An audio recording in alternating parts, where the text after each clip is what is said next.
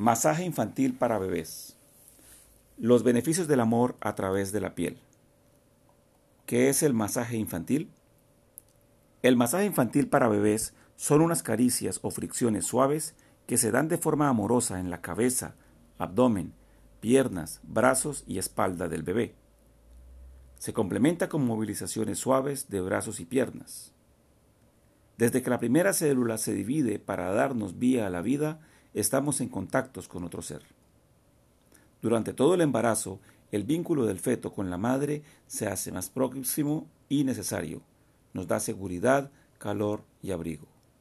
Luego, al pasar por el canal del nacimiento, nos entra un miedo instintivo por no saber qué nos va a encontrar después de esa calidez y sentir ese confort materno.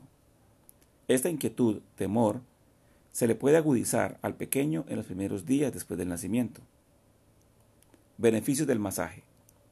A través de la piel, lleno de inervaciones nerviosas, el bebé recibe el masaje infantil que le da la madre ayudándolo a liberar esos temores y a tener un contacto cálido, íntimo y amoroso.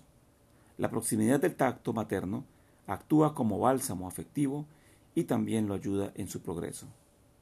Además del desarrollo, también les favorece el cognitivo y el motriz.